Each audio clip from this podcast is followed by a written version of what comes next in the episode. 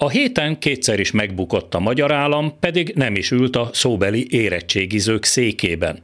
Nem is a szóbelin, hanem egyenesen az írásbelin hasalt el a magyar állam, így csupa kis betűvel.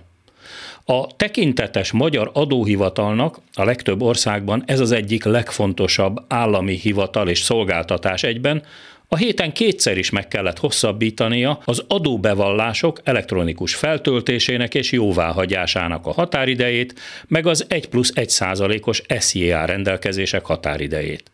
Mert, hogy idézem, informatikai hiba lépett fel. Az idén a normál határidő, vagyis május 20-a éppen szombatra esett. Emiatt már eleve kapott a NAV két nap halasztást. Ezek után a hétfői és a keddi határidőt is elbukták, így aztán szerdán éjfélre módosult a végső határidő. Amit persze lehetne úgy is interpretálni, hogy az adózók érdekében volt rugalmas az adóhivatal, vagyis a magyar állam. Csak hogy akinek van vállalkozása, pontosan tudja, hogy akár egyetlen késedelmes nap az áfa bevallásban, vagy akár csak pár száz forintos eltérés az adóbefizetésben, micsoda vegzálási cunamit indíthat el a NAV-nál. Hetekig tartó levelezés, tételes ellenőrzés és a többi kellemetlenség. Az állampolgár és az állam nem egyenlő felek. A 21. század első harmadában úgy gondolom, hogy egy európai országban az állami szolgáltatásoknak, márpedig az elektronikus adóbevallás is ilyen, hibátlanul kell működniük. Nem lehet arra hivatkozni, hogy a kedves állampolgárok az utolsó pillanatra hagyták a bevallást, meg hogy lefagytak a szerverek, hogy marslakók indítottak terheléses támadást, hogy á, inkább hagyjuk, Kifogásokkal tele a padlás. Nem ez volt az első eset, hogy egy fontos állami szolgáltatás csődöt mondott Magyarországon. Emlékeim szerint a 2018-as választások idején éppen a legfontosabb pillanatban a szavazatszámlálás és az eredmény beküldés kritikus csúcsidőszakában este 9 óra után állt le súlyos informatikai hiba miatt a rendszer, amit előtte bombabiztosnak, feltörhetetlennek, többszörösen védetnek neveztek, széltében hosszában reklámoztak a Nemzeti Választási Bizottság égisze alatt. Azóta sem tudjuk, hogy pontosan mi történt, a hatalom szerint nem ránk tartozik. Hát ránk tartozik.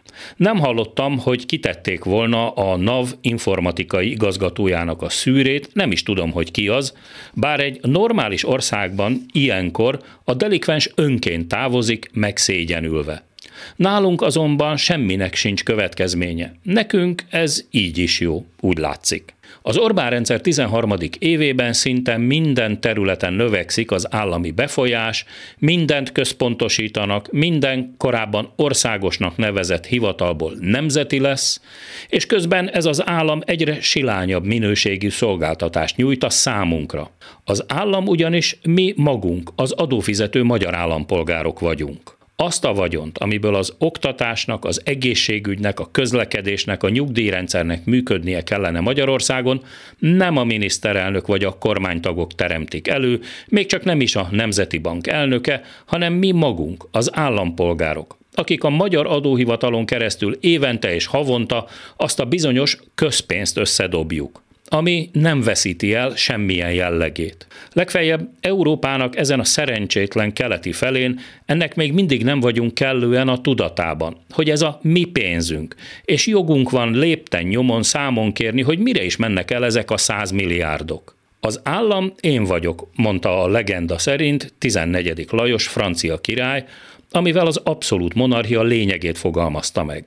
Hasonló okokért aztán a 16. sorszámú Lajos utódját le is nyakazták a francia forradalomban, amelynek egyik hozadéka éppen az a gondolat volt, hogy az állam minden egyes polgára elmondhassa, én vagyok az állam, egyenlő jogok alapján. Eltartott még vagy 150-200 évig, mire Európa boldogabb felén megszületett, és legtöbbször jól is működik a szolgáltató állam gyakorlata, ahol a polgár ügyfél és nem alatvaló ahol időben érkezik az állami vasút express vonata, ahol magyar szemmel nézve szállodai minőségű állami ellátást kap, ha kórházba kerül a polgár, a gyermekét pedig embernek és nem megmunkálandó munkadarabnak tekintik az állami iskolában. Ott elmondhatják, hogy kapnak is valamit a polgárok az adópénzükért cserébe.